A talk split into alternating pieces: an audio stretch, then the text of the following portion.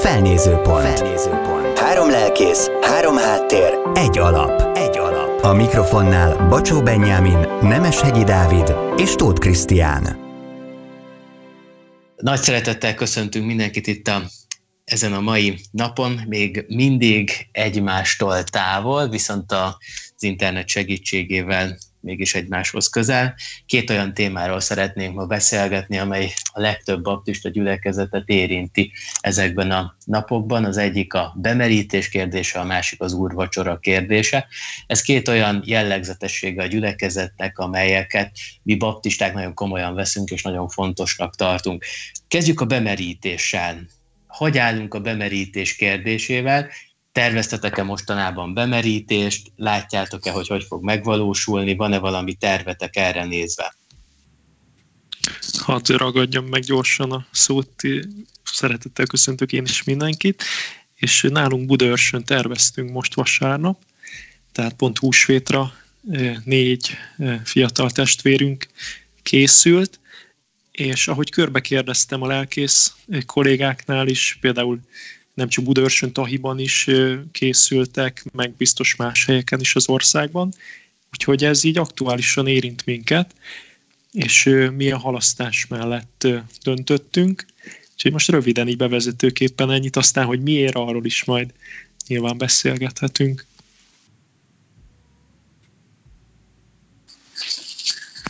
József utcán volt valami terv? Most nem volt kitűzve a közeljövőben ilyen alkalom, ez nem szerencse, hanem bár lett volna ez a vágyunk, meg az imádságunk. Most ebben a helyzetben nem vagyunk, majd az úrvacsorához lesznek helyi kommentjei.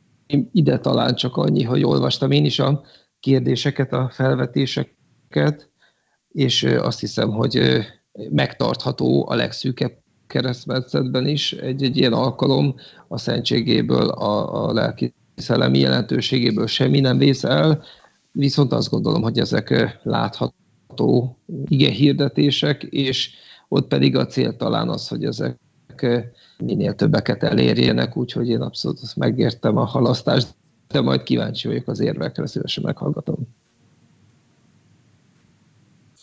És Nemeshegyi Dávid, nálatok volt valami terv vagy állásfoglalás ezzel kapcsolatban? Hogy hogy látjátok?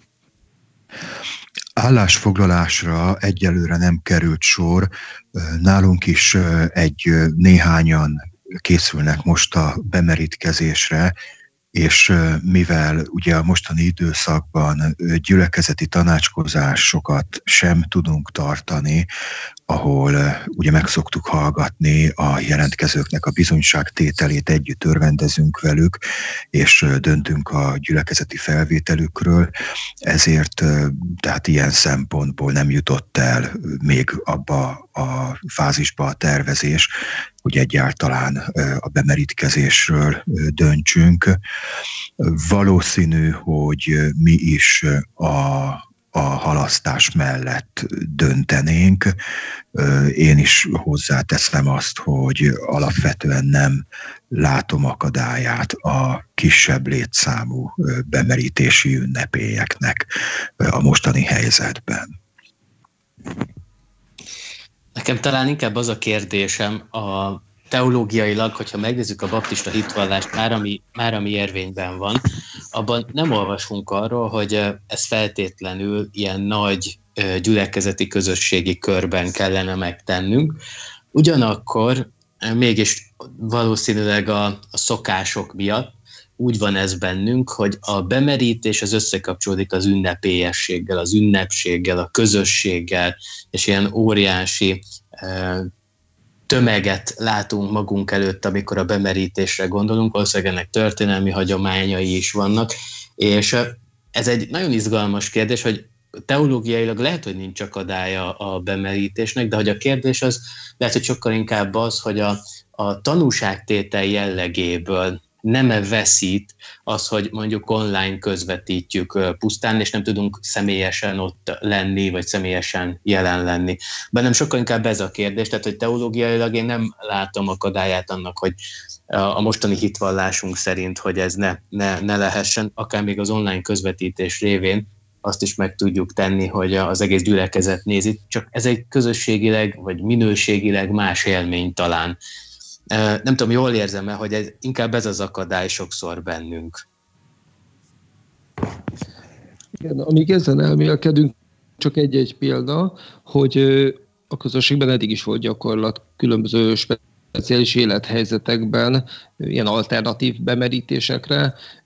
Például, hogyha valaki fogyatékkal élő volt, akkor adott esetben más helyszínen, például ágy mellett, és némiképp más liturgiában jelent meg a bemerítés, vagy olyan, olyan egyéb betegeknél, ha már itt a betegség máskor is volt akadály, akkor most ideillő példa, ahol szintén akadályoztatás volt, vagy éppen egyfajta sürgősség, de nyilván itt az egész bemerítkezés felfogásunk a kérdés, úgyhogy jó is, ha nem gyakorlati oldalról közelítjük meg csupán, hogy, hogy mikortól,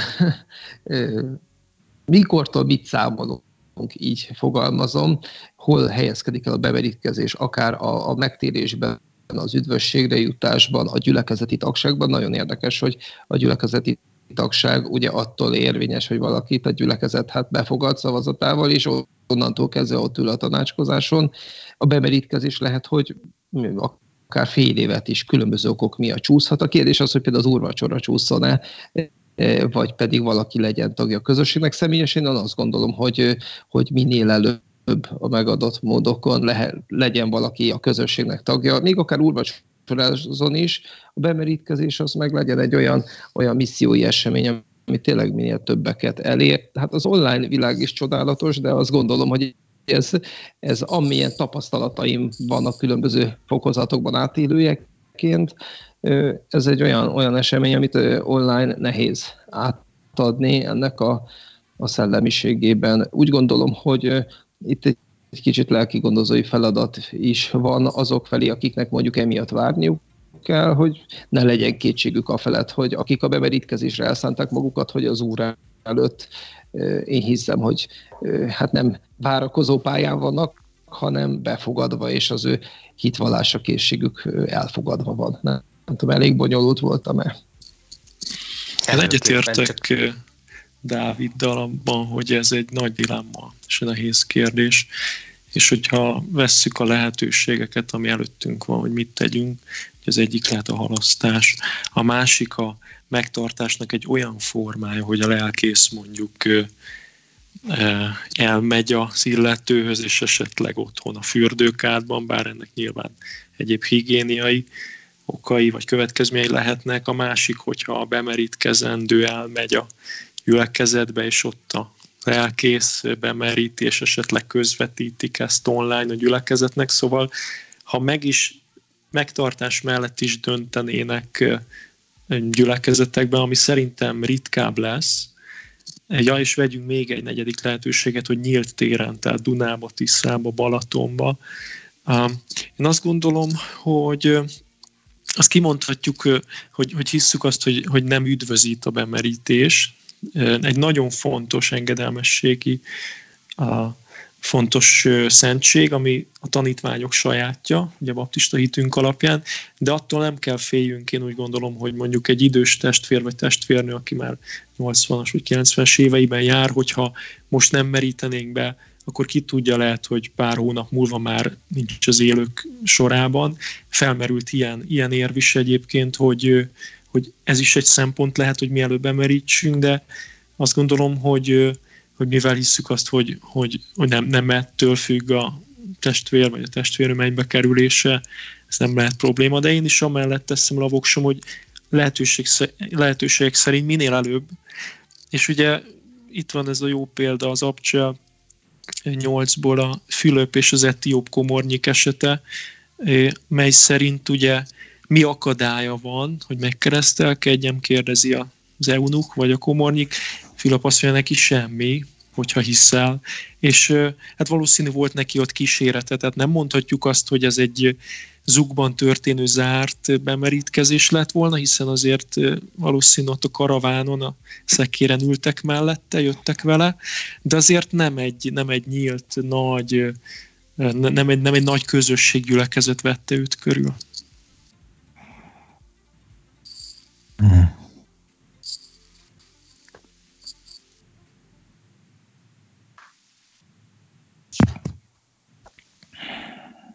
Lehet, hogy akkor érdemes szétválasztanunk ezt a két szempontot, legalábbis a vizsgálódás erejéig, hogy van az egyén szempontjából.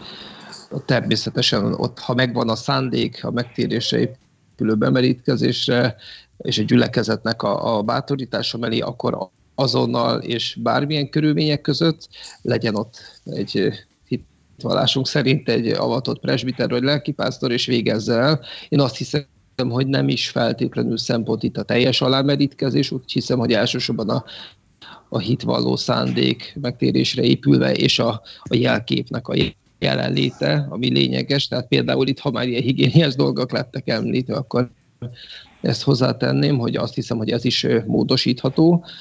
Tehát és alámerítkezés kérdése, ez, ez a személyes, hogy történjen meg, legyen békesség, öröm, boldogság, szövetségkötés. Viszont van egy missziológiai szempont, meg egy közösségi, és én azt hiszem, hogy ez sem mellékes, és ez sem áll szemben az előzővel, mégis most nyilván inkább a halasztás mellé terel, vagy felé terel bennünket, amikor egy egész közösségre gondolok, és azokra tényleg, akiket jellemző módon nagyon is el szokott érni ez a rendkívüli alkalom. Ilyen értelme, tehát mégse magánügy, hogy ezt akkor rendezzük le, zavarjuk le gyorsan.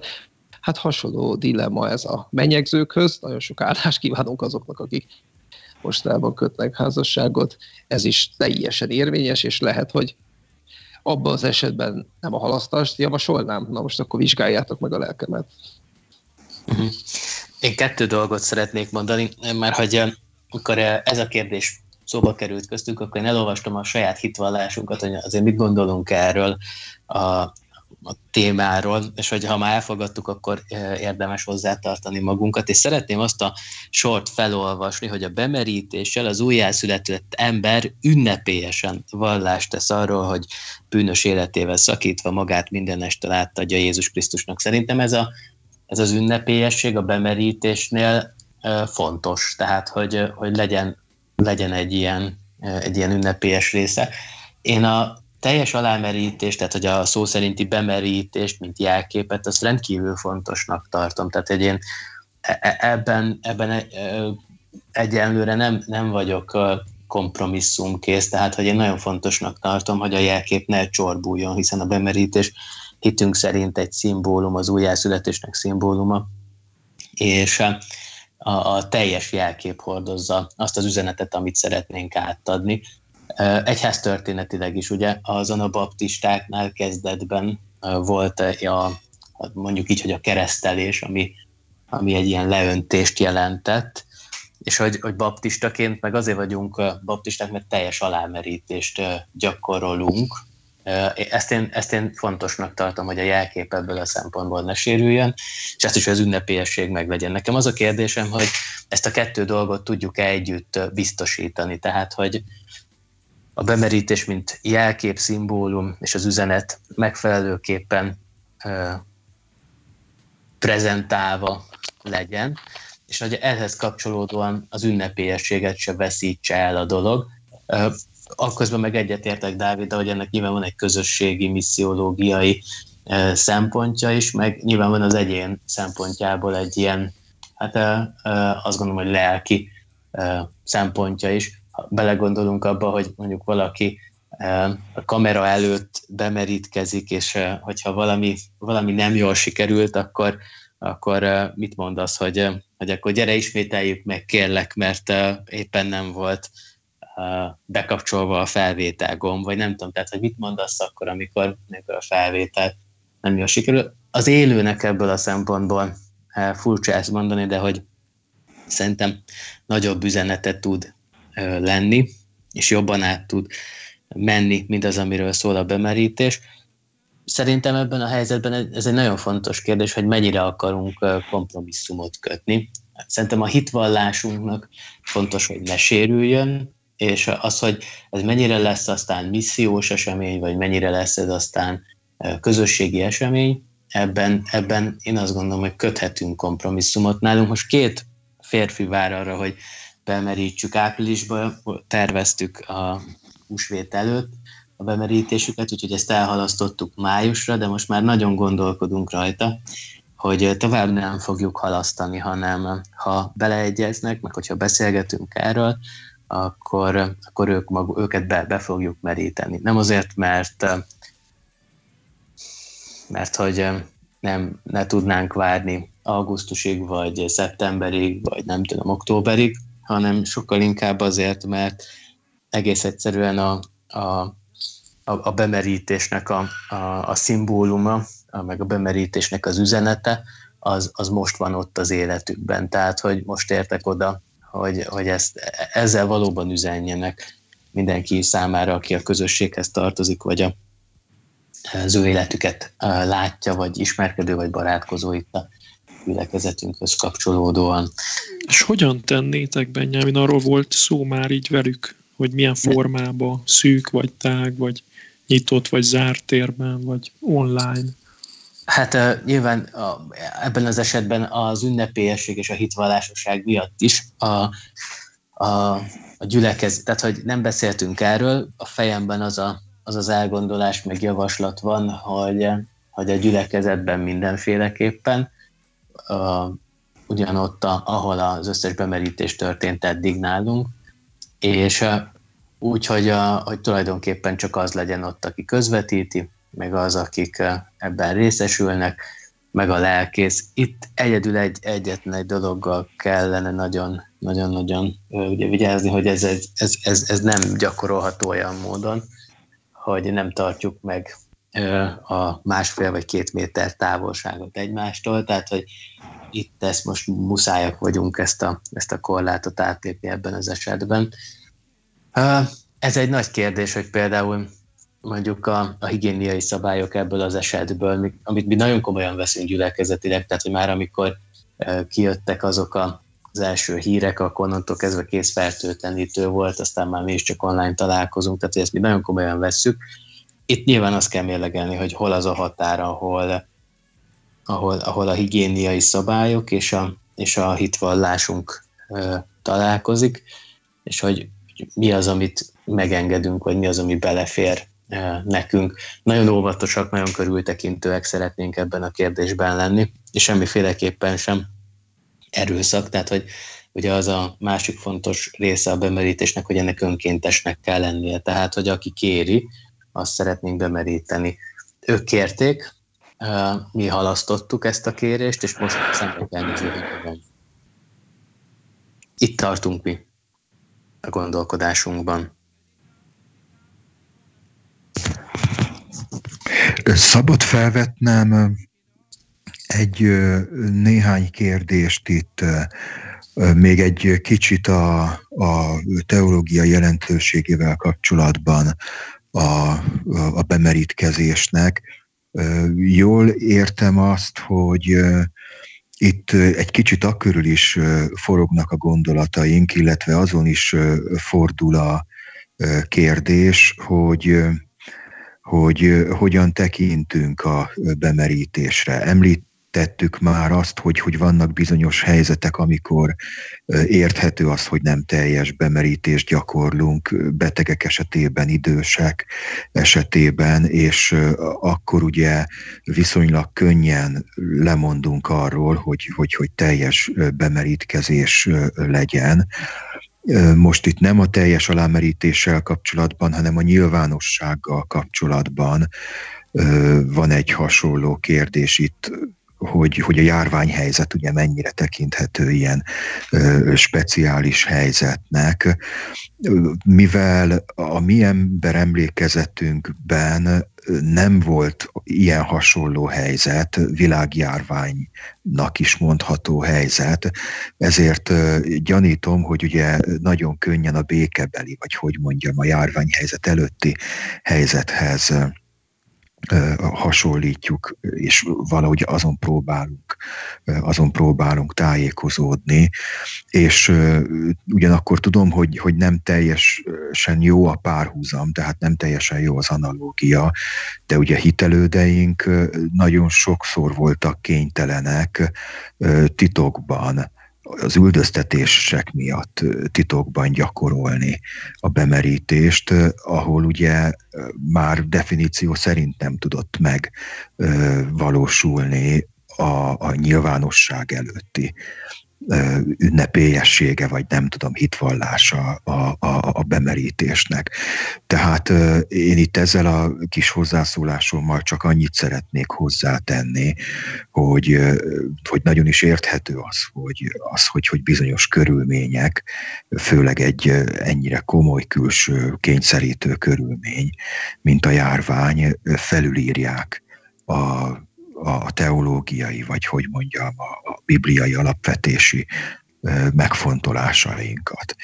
És valahol azt látom, hogy nem csak a bemerítkezésnek a kérdésében, más kérdésben is folyamatosan abban a feszültségben vagyunk benne, hogy egyrészt nyilván tehát fontos az, hogy szeretnénk hűségesek maradni a bibliai példákhoz, a bibliai alapvetéshez, ugyanakkor a jóisten, meg hát maga az élet néha belekényszerít bennünket olyan, olyan helyzetekbe, amikor kénytelenek vagyunk, illetve nem is szeretném ezt ilyen negatíven mondani, hogy, hogy kénytelenek vagyunk, de hogy, de hogy az a feladatunk, hogy ugye egyszerűen a megszentelt értelmünket használjuk.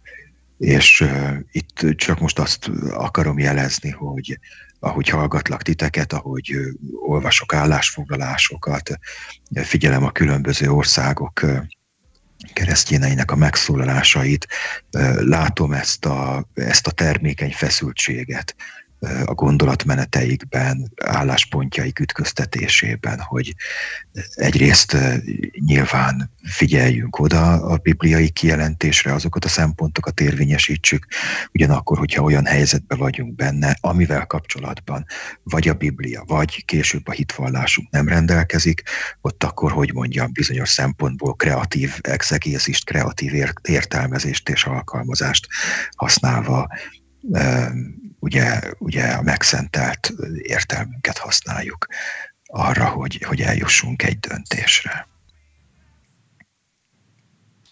Így van, én még emlékszem a... Folytasd csak, Dávid, csak emlékszem, még a bé té en a rektor úr említette gyakran a vonalhúzás képét, ami ugye arról szól, hogyha már a Biblia befejeződött az íródása, akkor az utána élt keresztényeknek az applikációban Isten és Szentlélek bölcsességével kell, hogy valahogy tovább vigyék, alkalmazzák a dolgokat. Kreatív feszültség, Dávid. Igen, itt erről a termékei kreatív feszültségről szerettem volna szólni, úgy nevezvén ezt az időszakot, amiben élünk. Remélem, hogy Krisztián nem vesz itt személyeskedésnek a tóték nyomán, hogy dobozolás, hiszen van erről egy remek magyar kis elbeszélés, ugye, a dobozolók, és mi is tulajdonképpen ezt csináljuk. Általában az életünkben mindig nagyobb dobozokba pakolunk, szeretünk pakolni, ugye van egy ilyen expanzív szakasz, és nem csak az életkor sajátosságok tudnak ennek véget vetni, hanem úgy látszik ilyen történelmi idők is, valamikor csak egy hasonló méretű dobozban, most egy sokkal kisebbbe kell átpakolni a kis életünket különböző területeken, és nyilván ez így van, még a járványtól függetlenül is adott esetben a hitéletben.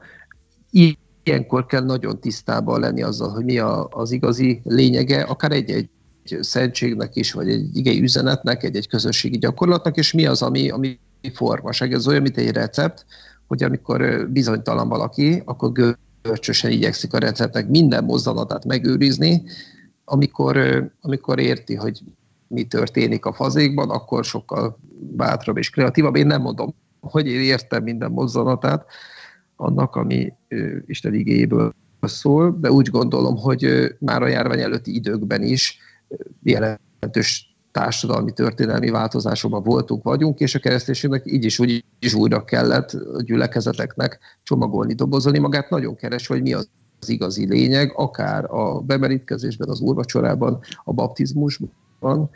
Nem pusztán itt a teljes vagy nem teljes alámerítkezésről szólván, hanem egyáltalán, hogy a jegyek mennyire lényegesek, részleteke vagy a központi rész. Például, ha hadifogságban lennénk, hogyha már Dávid ugye extrém történelmi időszakokat is felemlített, és nem volna más rendelkezésünkre úrvacsora gyanánt, csak mondjuk egy nagyobb bacska száraz csalánlevél, és azt mondanánk, hogy na most ez lesz az, amit megtörünk és szétosztunk, akkor az érvényes volna. Nem akarom tehát már most feltétlen átvezetni a következő témába, ez legyen a moderátornak a, az osztály része, de én azt gondolom, vagy ha még a száraz csalánlevél se lenne ott, akkor, akkor is azt mondhatnánk, szerintem igen, hogy most mi azt tesszük, amit teszünk, és az Úr halálára emlékezünk. Ez annyira is aktuális, hogy online úrvacsorára készülünk, és felmerült a közösségben kérdésként, hogy csak az úrvacsorázik, aki otthon is előkészíti és magához veszi a jegyeket,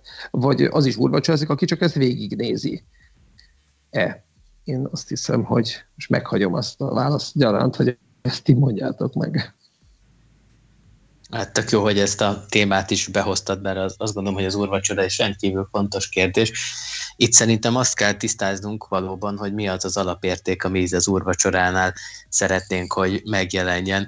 A, nálunk a hitvallásunk az rendkívül egyszerű, mert ugye mi baptisták azt mondjuk, hogy az úrvacsora jegyei Krisztus megtört testének és kiontott vérének jelképei, és aztán, hogyha tovább olvassuk a, a hitvallásunkat, akkor a, azt mondja, hogy ha ezeket hittel a megváltóra emlékezve vesszük magunkhoz, a Szentlélek által lélekben egyesülünk Urunkkal, mert a külső cselekmény során megújul bennünk a bizonyosság, Immanuel velünk az Isten. Hát azt gondolom, hogy ez egy nagyon szép megfogalmazása annak, amit uh, én személyesen gondolok az úrvacsorai közösségről, mégpedig azt, hogy, hogy itt, a, itt a jelképek mögött azért sokkal inkább egy nagyon fontos másféle valóság van ott. Úgyhogy, úgyhogy ebből a szempontból én ezt, ezt gondolom az úrvacsorai közösségről. Én nem mennék ilyen extrém példába, mert elég extrém az nekünk, ami most van itt ezek között, a körülmények között, hanem hogy ezeket a jelképeket most a mostani körülmények között be tudjuk, be tudjuk szerezni, tehát a kenyeret is, meg a bort is. Szerintem inkább a, itt inkább a, a forma az, ami kérdés, meg egy másik nagyon fontos dolog, hogy hogyan lesz ez az úrvacsorai esemény, közösségi esemény is. Engem, engem sokkal inkább ez, ez a kérdés foglalkoztat az úrvacsorában, mert az nagyon fontos, hogy hogy, hogy hogy lesz ez közösségi esemény is. Tehát az, hogy uh, hogyan tudjuk ezt közösségi eseményként is megélni, hogyan tudunk uh, egymáshoz, egymáshoz csatlakozni.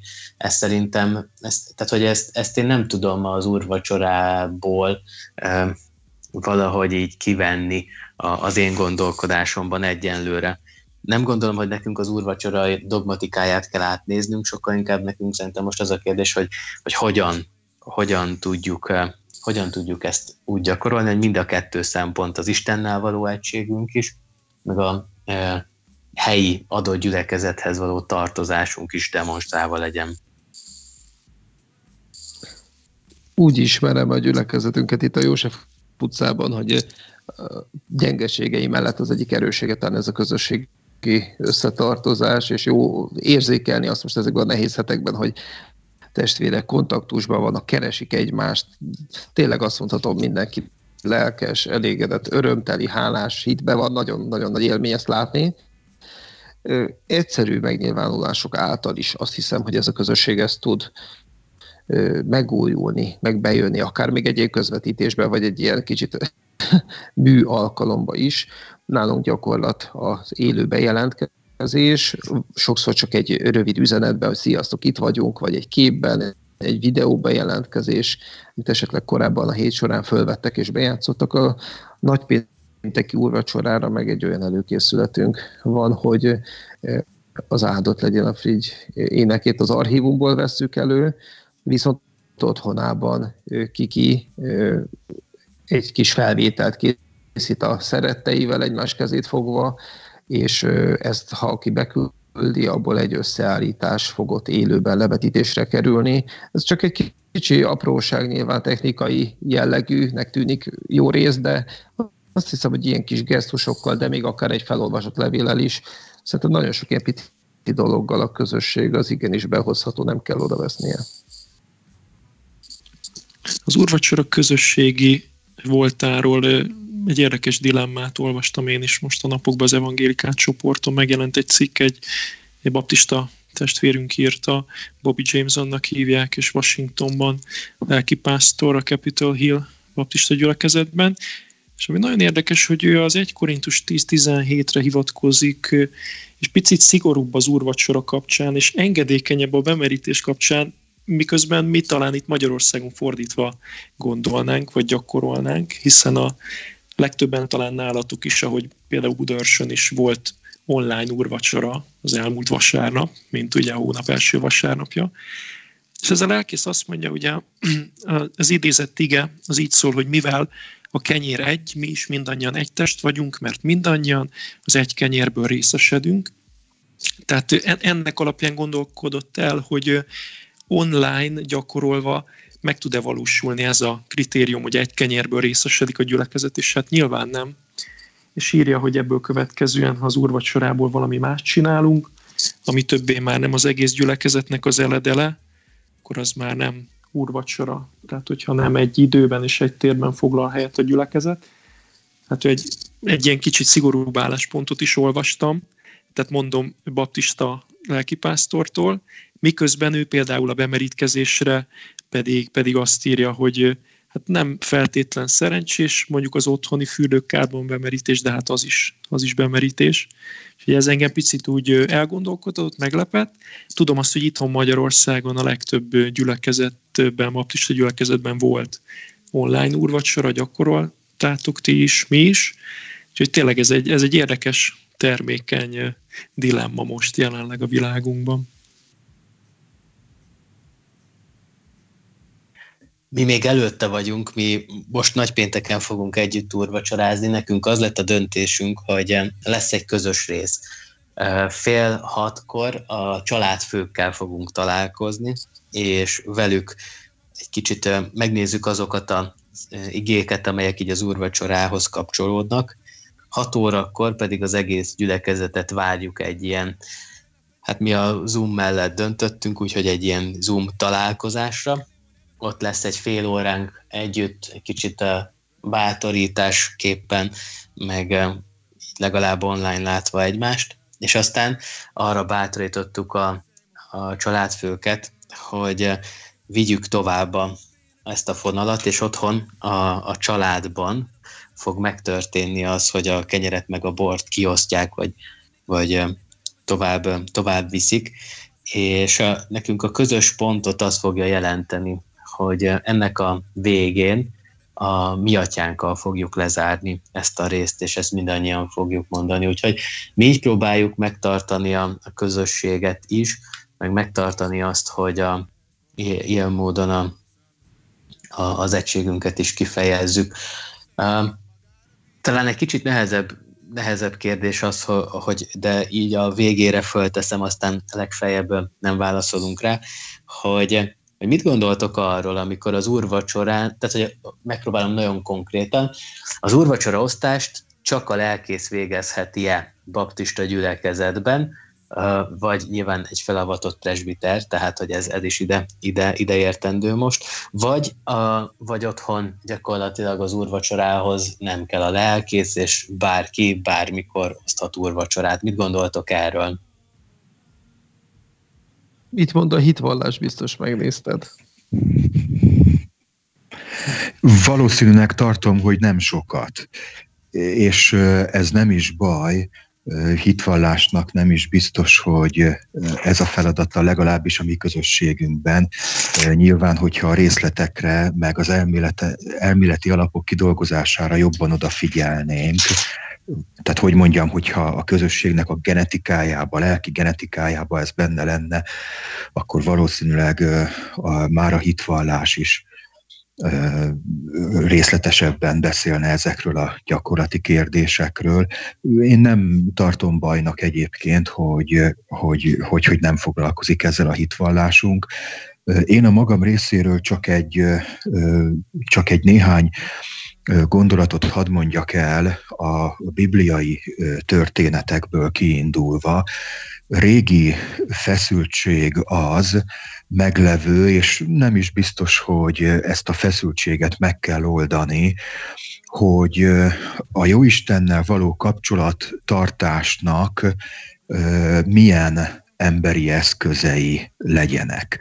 Ha tetszik, kik a, a hivatalos, kik a hivatalos személyzete, most ezt a kifejezést használva a Jóistennel való kapcsolatba lépésnek.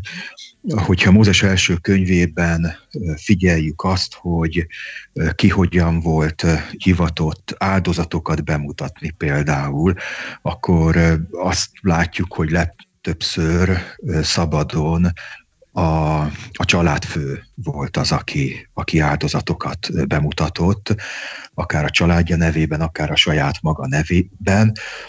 Később azt látjuk, mózesi törvényekben, Sinai hegyen kapott törvényekben nagyon-nagyon erős, hadd használjam ezt a kifejezést, hogy centralizáció következik be, ne lehessen minden magaslaton, ne lehessen minden minden fa alatt ugye mindenféle áldozatokat bemutatni, hanem majd lesz egy hely, olvassuk több helyen, amit az Úr kiválaszt magának, ahol ezeket a, ezeket a áldozatokat be lehet mutatni.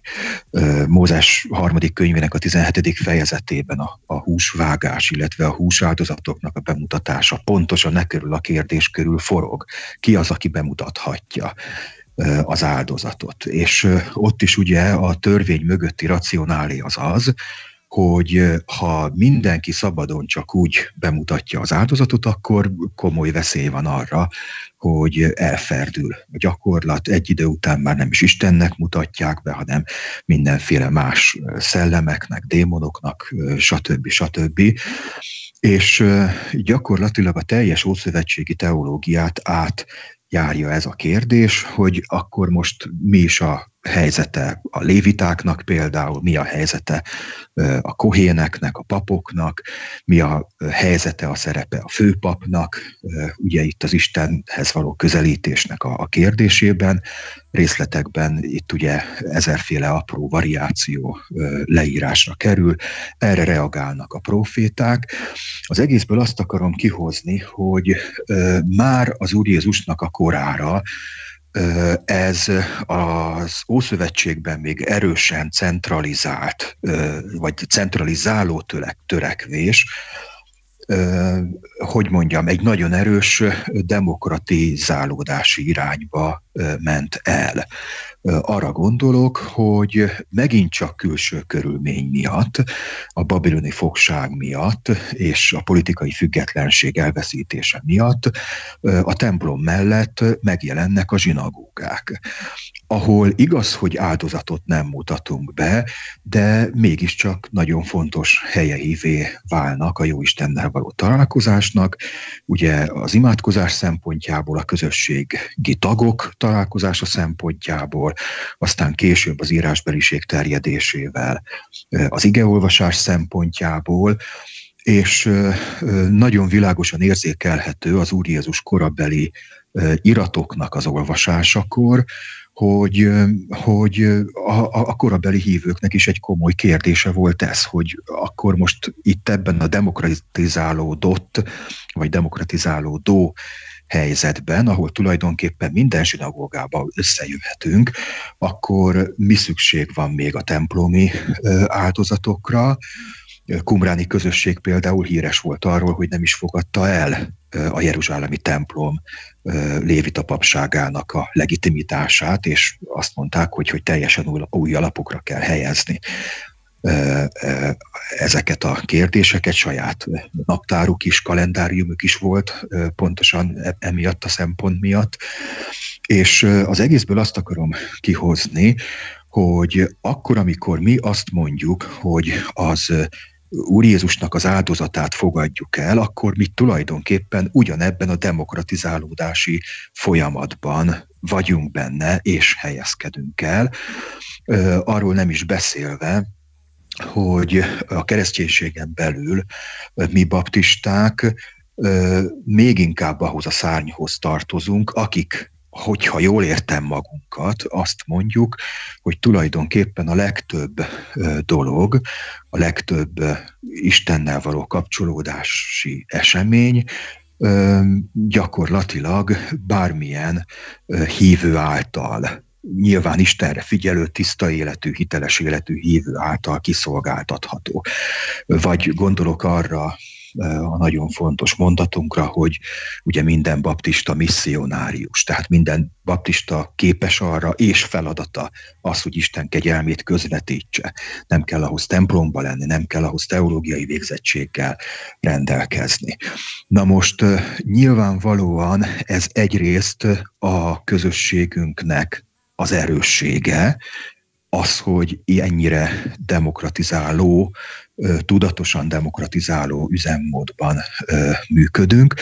Ugyanakkor, mint bármely más közösség erősségénél, az erősség bizonyos veszélyhelyzeteket is teremt magával együtt. Azt tudnélik, hogyha ugye bárki közvetítheti most a mi kérdésünkben ugye az úrvacsorának a szentségét, akkor ez azt is jelenti, hogy nincs meg ott az a kontroll, amit mondjuk egy centralizált kiszolgáltatás lehetővé tesz.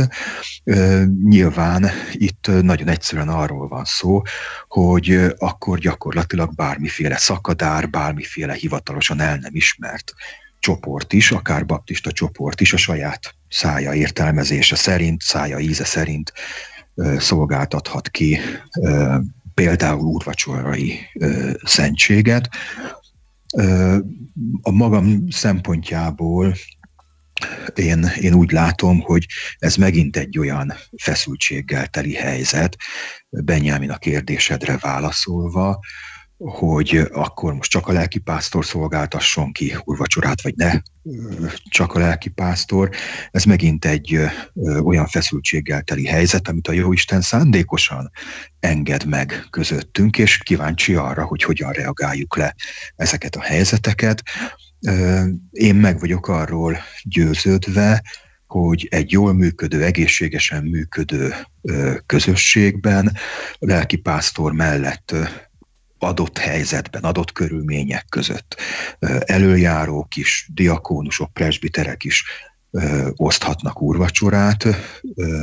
Nálunk is ez a szokás egyébként, nem csak én szoktam úrvacsorát kiosztani, akkor, amikor személyesen is tudunk találkozni, és valahol a házi istentiszteleteknek a fontossága miatt is mondom, hogy adott esetben a Jóistenre odafigyelő, hiteles életű családfő is, édesapa is oszthatja ki a családtagjai számára az úrvacsorát.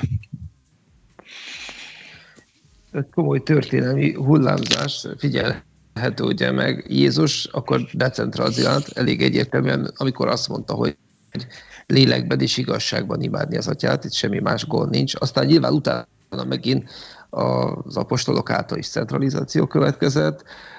Azt gondolom, ez mindig hullámzik, és szerintem ezt a hullámot most ki fogjuk bírni, hogy egy kicsit a családi vonalra tesszük a hangsúlyt. Nagyon tetszett Benyáminéknak a megoldási terve, és azt gondolom, hogy ahogy a pászkavarcsorát is magukhoz vették, ez, ez felelősségben bízható némiképpen a családokra. Nyilván az egy kenyér, azt gondolom, az online közvetítések keresztül ez megtörténhet, nem arra bátorítjuk a családokat, hogy hát mindenki ossza ki magának otthon, hanem ez mégis egységes. Nyilván erről a hitvallásunk nem írt az online úrvacsoráról, sem a szervezeti és működési szabályzat, talán ez utóbbiban található, különben ez a lelkipásztori vagy presbiteri jelenlét, azt hiszem, hogy máshol nem. Egy jó cikket olvastam, ami segít nekünk, és nagyon kapcsolódik, amiket mondtatok. Divinity blogon, úrvacsora karantén idején, és itt is a szerző egyetért vele, hogy a felelősséget a családfőkre, a hívő családfőkre helyezné, és hogyha ugye a családfő nem a saját belátása szerint töri meg otthon a kenyeret, hanem az adott közösség rendje szerint, amely most ugye rájuk számít, és őket hozza felelős helyzetbe, akkor gondolkodhatunk az új szövetségi egyetemes papság, sőt, hát ugye a családfő, mint a családpapja szereppel. Úgyhogy e felé én is úgy, úgy, úgy reménységgel, meg nyugalommal tudok nézni. Úgyhogy sok áldás Benyámin majd pénteken, mert kíváncsiak leszünk, hogy majd hogy alakul, vagy mik lesznek a tapasztalatok a nagypénteki úrvacsorán. Nagyon szépen köszönöm. Köszönöm, hogy beszélgethettünk ezekről a nagyon fontos kérdésekről, és akkor legközelebb innen folytatjuk. Mindenkinek áldott nagypénteki és húsvéti alkalmat kívánok. Szervusztok! Felnézőpont. Felnézőpont. Három lelkész, három háttér, egy alap. Egy alap. Hamarosan újabb epizóddal jelentkezünk. Köszönjük a figyelmet!